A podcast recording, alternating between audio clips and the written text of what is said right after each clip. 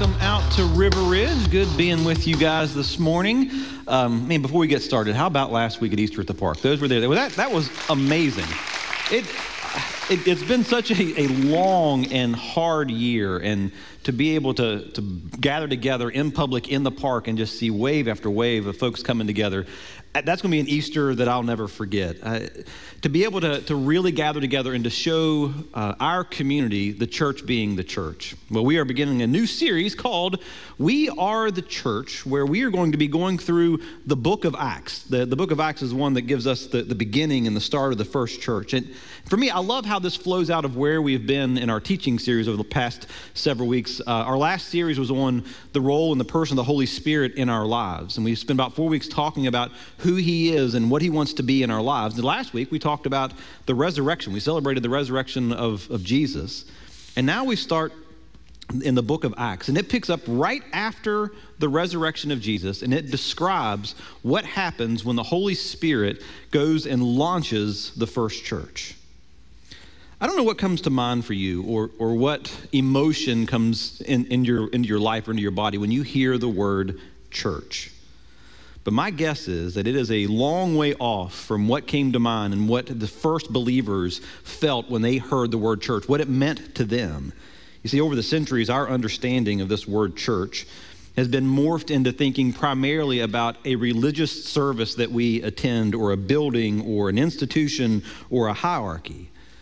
But that is not what the first believers thought about when they heard the word church. And that is not God's intent. So, what we're going to do is spend some time in this great book of the Bible that gives the historical record of the first couple of decades of the launch of the first church. And we're going to explore how God worked in their midst in the city of Jerusalem. And along the way, we're going to discover what God's intent and purpose is for us and what role He wants us to play in His church today. So, we're going to cover a lot of ground today. I want to set the stage for opening day of the church. Uh, the, the book of Acts, just to give you a little bit of context, the book of Acts is actually the second half of Luke's gospel. And it picks up right after the resurrection. So after Jesus rises from the, from the grave, he spends about 40 days with the followers, with the disciples that are around him, proving to them that he was, in fact, back to life, that he had defeated death. And then after 40 days, he gathers them together on a hillside and he gives them his final instructions before he ascends into heaven. In Matthew, we, we call this the Great Commission. And there is a version of this Great Commission in the book of Acts. And this is where Jesus gives them his final instructions and he predicts the launch of the church. So, right before he ascends into heaven, he gathers about 120 people and he tells them this But you will receive power when the Holy Spirit comes upon you. Now, for these first disciples, in their minds, they were still thinking that Jesus was starting a kingdom, an earthly kingdom. So when they hear that they're going to have power, their ears kind of perk up. like, okay, what, what am I supposed to do with this special power? And Jesus says, And you will be my witnesses, telling people about me everywhere in Jerusalem, throughout Judea, in Samaria, and to the ends of the earth. He says that, that you're to be my witnesses. And that Greek word means the same thing that comes to mind when you think about a witness in a courtroom. It is, is, describing someone who will testify to something, somebody who can give an accurate representation of what a person did or what they said. Now, pause for a second and put yourself in the shoes of these disciples. If you're one of these disciples, you're standing with a man that Rome just killed and that the religious leaders who had all kinds of sway in the city of Jerusalem, they hated him and they plotted to have him killed. So here you are, a little more than 100 people gathered, and Jesus says, Okay, here's what you're going to do. You're going to take my message, and you're going to take my teaching, and, and you're going to take the fact that you are eyewitnesses of my death and my resurrection, and you're going to start here in Jerusalem. And then you're going to take this message, you're going to spread out into Judea to people that are like you. And, and then it's going to move into Samaria, people that you don't even like. And this message is going to extend out to the ends of the earth, to places that you've never even heard of or don't even know exist. And this is exactly what happened. We are gathering this morning as a fulfillment of Jesus' prophecy about the reach and the impact of his message of grace and the eyewitness accounts of his resurrection. If you're taking notes, I think for us to understand that the church is a movement with a mission.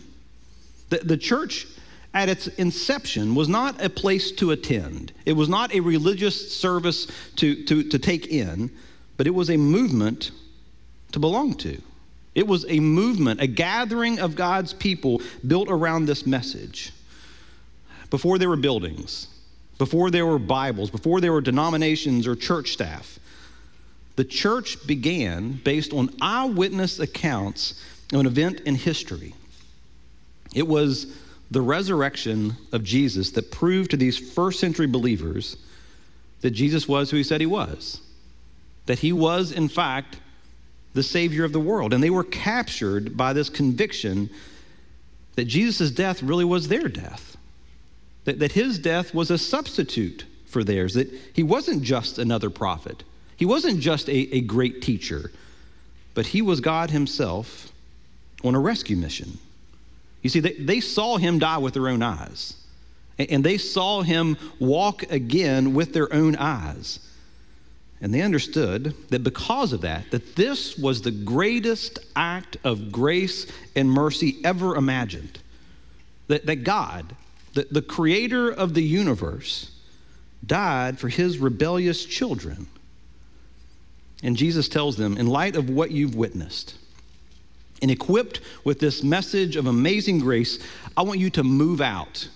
I want you to move out of your comfort zones, and I want you to touch every single part of the world and tell them what you saw and tell them what that means. And then Jesus left. He, he ascends into heaven, and never had a more important mission been given to a less qualified group of people in the history of mankind. So, this little band of a hundred ish disciples went back into Jerusalem, and they gathered together and they started to pray and they started to meet together and they started to wait together for this promise, this Holy Spirit to come into their lives. And then 10 days later, something amazing happened during the, the festival of Pentecost. Now, this was a huge festival in Jerusalem, and, and, the city is packed with Jewish believers from all over the known world. There are over dozens of nationalities and cultures all around the Mediterranean basin. They, they had gathered together in Jerusalem to celebrate this Jewish festival called Pentecost. And then the Holy Spirit showed up in a powerful way. And, and the way that the power settled into their lives is that they were able to speak different languages. Of all these different people that are gathered in Jerusalem on this particular day, for this particular festival. It, it was almost like God knew this was going to happen. So he sends the Holy Spirit at just the right time. And now these disciples, who are not known for their, for their boldness, for their spines of steel, now all of a sudden, they aren't afraid of anything. And they're boldly walking around making these claims and telling their eyewitness accounts of Jesus to everyone in the known world at the time, just as Jesus predicted. And the people are curious. How is it that these uneducated Galileans are, are speaking in my language? And what is this mysterious message of this Jesus of Nazareth who died and rose again? What, what does this mean? And Peter stands up and decides it's time for the very first sermon in the church. And he basically goes through the reason for Jesus' crucifixion and their role in it and the resurrection of Jesus afterwards. And I think it's worth noting that, that when Peter stands up and he gives this sermon, he is talking about very recent history. We're not even two months after the resurrection, or uh, after the crucifixion and the resurrection of Jesus. So when he says Jesus of Nazareth, there would be a lot of the people in Jerusalem that would know that name. They would have been in part of the crowd and, and heard some of his teaching, or, or they may have known a friend or a family member who was actually healed by Jesus. And then he preaches to them the gospel of the death and the resurrection. And Peter saying, These proved beyond a shadow of a doubt that he was who he said he was, that he was the Son of God, that, that he is the long awaited Messiah, that he is the Savior of the world. And a hush fell over the crowd until somebody cried out, What shall we do? They want to know what do we do with this information? We hear what you're saying, and if that's true, then what is it that we're supposed to do with this? They are asking the single most important question a person could ever ask What does God require of me? What do I do with this Jesus? And Peter replies, Attend church more faithfully. Just work harder at being good. That's what God requires of you. No, Peter doesn't say that. He says this in verse 38. He says, Peter replied, Repent and be baptized, every one of you, in the name of Jesus Christ for the forgiveness of your sins, and you will receive the gift of the Holy Spirit. The promise is for you and for your children and for all who are far off, for all whom the Lord our God will call. He says three things. He says, Repent. It, it means to change your mind and to change the direction of your life, to change your mind to understand, to really believe that Jesus is the Son of God. And then to change the direction of your life, to, to live in obedience to what God says. And then he says to be baptized. Baptism is this outward demonstration of faith and obedience. It's this public sign to all who are watching that I was dead in my rebellion against God, that I am buried in the water, but I've been given new life in Christ. And then there's this promise. He says that, that you will receive the gift of the Holy Spirit. We talked about this in the last series, but, but God gives us this gift of the Holy Spirit to, to be our guide and our helper and our counselor as we walk through this earthly life. And then he says that this is not just for those that are in attendance that day, but it's also for those that are far off. Do, do you know who those people are that are far off that Peter's talking about? It's you, it's me, it, it's our children, it's our grandchildren. Peter is telling them what is beginning today. This movement that is beginning today will continue and to reach out to those that are far off geographically, but also those that are far off chronologically. That this generation that hears this message may die, but the momentum of today will continue to be here. Peter is saying that this generation, you may die, but the movement and the mission and the message of the church will never die. It is for all, and it is for all time. And then Luke records that on opening day of the First Baptist Church of Jerusalem, there were 3,000 people that believed and were baptized. 3,000 people. And and, and don't miss this 3,000 people who had the ability, if they wanted to, to say, hey guys, time out, time out. I, follow me, crowd. I, I can show you the body of Jesus. In the same city where Jesus was crucified, in the same city where Jesus rose from the dead, over 3,000 people said, We believe that Jesus is the Son of God. And they joined the church on day one. So now here's a little math for you. We had 120 people. 3,000 got added to them on day one. So there's 3,120 people that are part of the church in Jerusalem. And then, depending on what source that you use, there are roughly 2 billion Christians in the world today. So that begs the question how did that happen? How did the message of Jesus get outside of Jerusalem and go from roughly 3,000 people to 2 billion people? What led to that kind of spiritual and numerical multiplication over the centuries? Well, what Luke describes next is what this community, this gathering of ordinary men and women, what they did together, what, what, what their priorities were, what their values were. And these same practices and these same priorities are still today what leads to spiritual and numerical multiplication inside of the church. Let's read what Luke says that they did. It says that they devoted themselves to the apostles' teaching and to fellowship, to the breaking of bread and to prayer. Everyone was filled with awe at the many wonders and the signs performed by the apostles. And all the believers were together, and they had everything in common. They even sold property and possessions to give to anyone who had need. Every day they continued to meet together in the temple courts they broke bread in their homes and they ate together with glad and sincere hearts, praising God and enjoying the favor of all the people. And the Lord added daily to their number, daily, those who were being saved. Luke, says that, that this gathering, these ordinary people were devoted. And that word devoted implies that, that they had some absolute priorities in their life, that they didn't make excuses over some of these things. That it implies a discipline and it implies a perseverance even through difficulty. And these three practices that they did, they continue to be simple and repeatable and, and fruitful disciplines in the life of any healthy church and in the life of any follower of Jesus. So, as we go through what this first church did, I want us to also ask the question is this also true of my life? Because these are applicable in our life and bring the kind of fruit that we saw in the first church. The first thing it says is that they had a devotion to God's word, that they devoted themselves to the apostles' teaching. They, these young believers, they didn't know anything about anything. And so they were, were hungry to learn. And they wanted to know more about Jesus' teaching and, and how that applied to their lives.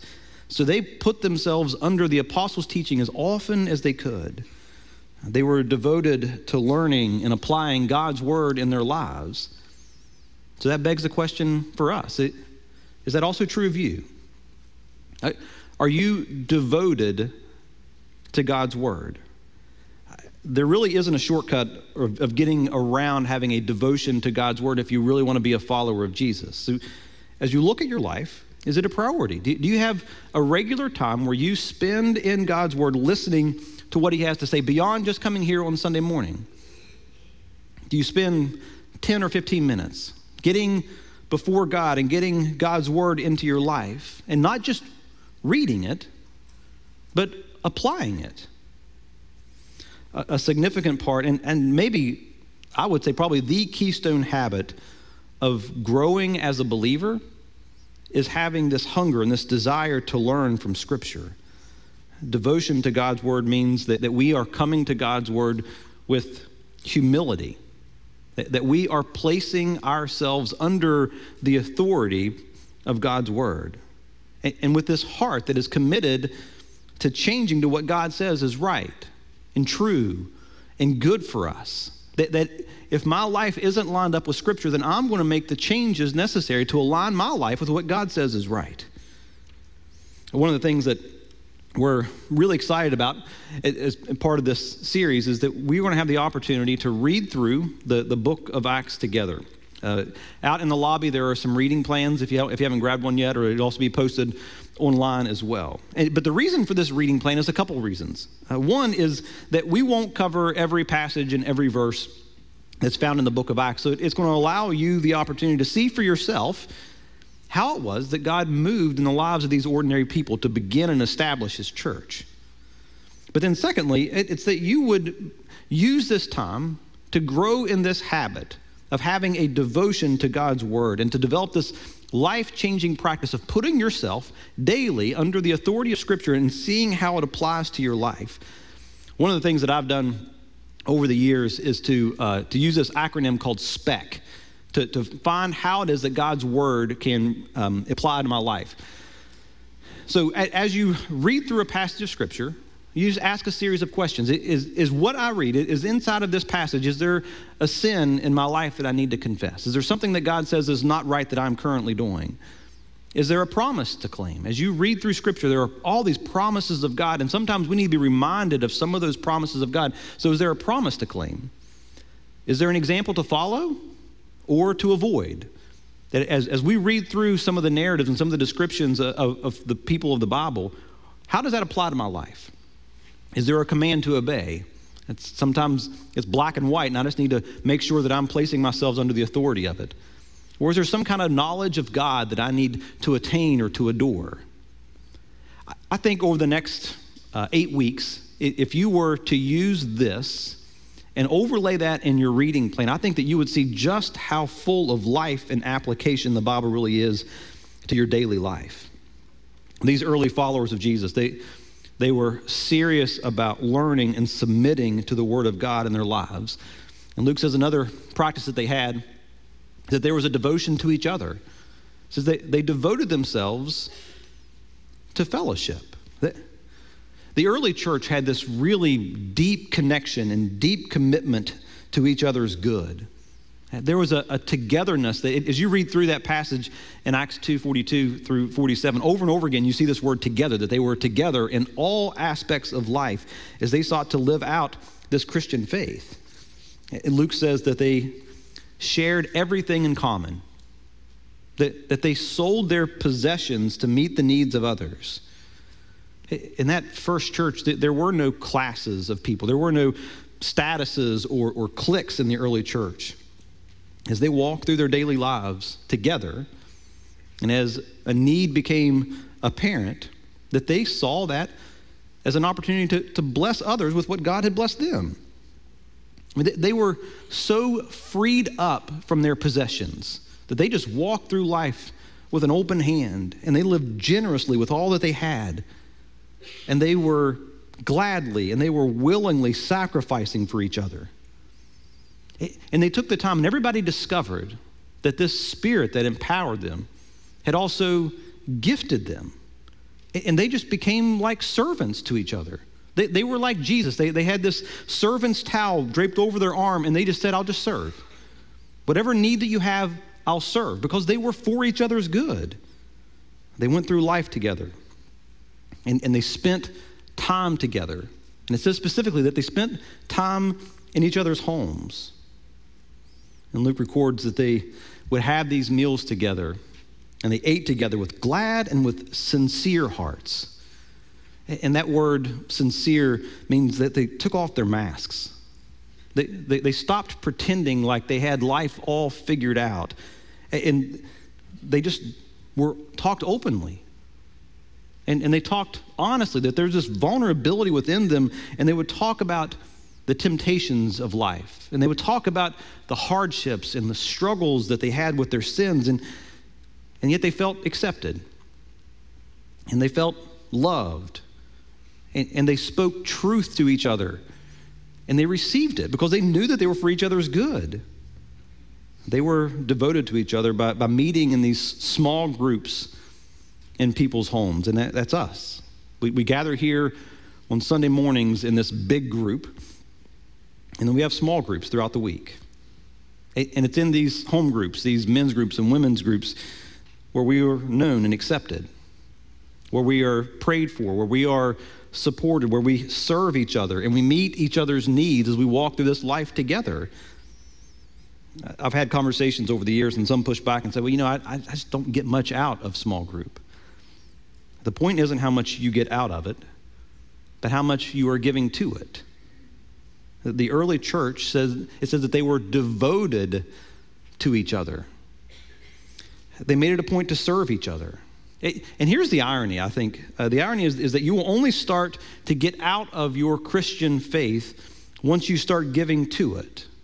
But once you start giving and serving others, is when you start looking more like Jesus and you begin to get more and more out of this Christian walk. So, do you have that kind of community in your life? Do, do you have that kind of fellowship in your life? Are, you opening up yourself to others and are you investing in others? Do, do you have a community around you that knows you, that, that really knows you, and that is actively sacrificing for your good?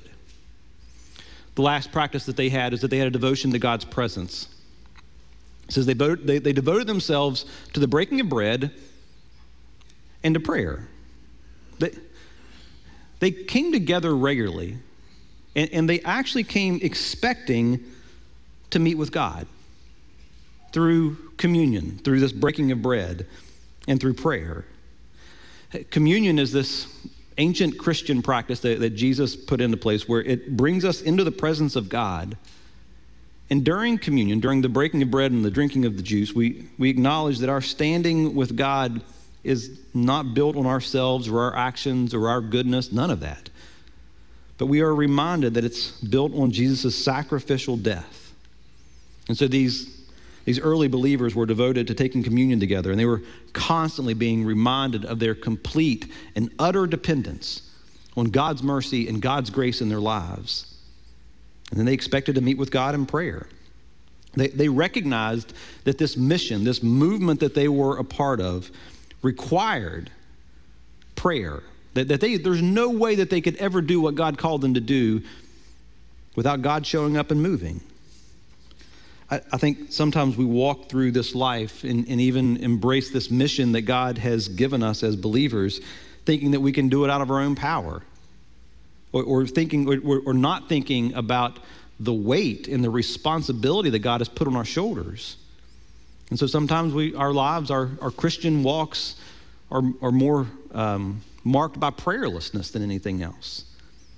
And I would say that prayerlessness is, is always a sign that we have lost touch on just how dependent we are on the role of the Spirit in our lives to accomplish the mission that God has given us. When they gathered together for corporate worship, they actually came expecting God's presence among them. And they came prayed up. And they came ready to hear from God. They came to meet with God. It, is your life marked by that same kind of devotion? Is your life marked by a devotion to be in the presence of God? When you come here on a Sunday morning or when you gather uh, with your small group, are, are, you coming expecting to meet with God? Do, do you come with, with, a sense of openness and anticipation? Do, do you come with a heart that's already filled with joy and worship and gladness at the goodness of God in your life so that when you come in here, it's so easy to worship this good God that's given you so much? The lives of these early followers of Jesus, they were radically changed as they devoted themselves to these three practices, these three priorities their devotion to hearing and applying God's word in their life a devotion to each other's good, and this devotion to remain in the presence of God, it, it changed their lives, and it changed the way that they loved and the way that they interacted with the community that was surrounding them. And their lives were marked by this idea of they, they were praising God wherever they went, and they were enjoying the favor of all the people. And the Lord added daily to their number, daily, those who were being saved.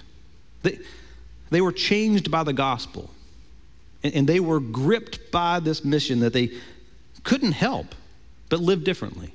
They couldn't help but, but love differently. And as they remained devoted to these practices, it, it began to align their hearts with the heartbeat of God. This mission to take this message to those that are far away and their love for God and, and their love for each other and their love for the outsider, it literally changed the world. And the Lord added daily to their number those who were being saved. Since day one, since opening day of the church, the mission of God's church has remained the same. God did amazing things as He worked with this group of ordinary men and women who were captivated and gripped by the message of Jesus' grace. Of these eyewitness accounts of a man who was dead, who raised to life, and he claimed to be God and to forgive. And this group of people that were yielded to the Spirit in their lives. And here's the good news it happened before, and it can happen again today as we seek to reach our community and go outside of our walls. Let me pray for us. God, may we be that kind of church. May we be the kind of people that live in this daily surrender, in this devotion to your word. God, I pray that you would give us the boldness to, to really come before you and to place ourselves under the authority of Scripture, to, to use it as a mirror. And if there are things in our lives that are out of alignment with what you say is right, that we would make those changes. And God, give us a, a devotion to each other, to live selflessly, to, to serve sacrificially each other, to, to let the outside world look in and see love and acceptance and change and growth. And God, may we have a hunger to always be in your presence. I pray that you would continue to use us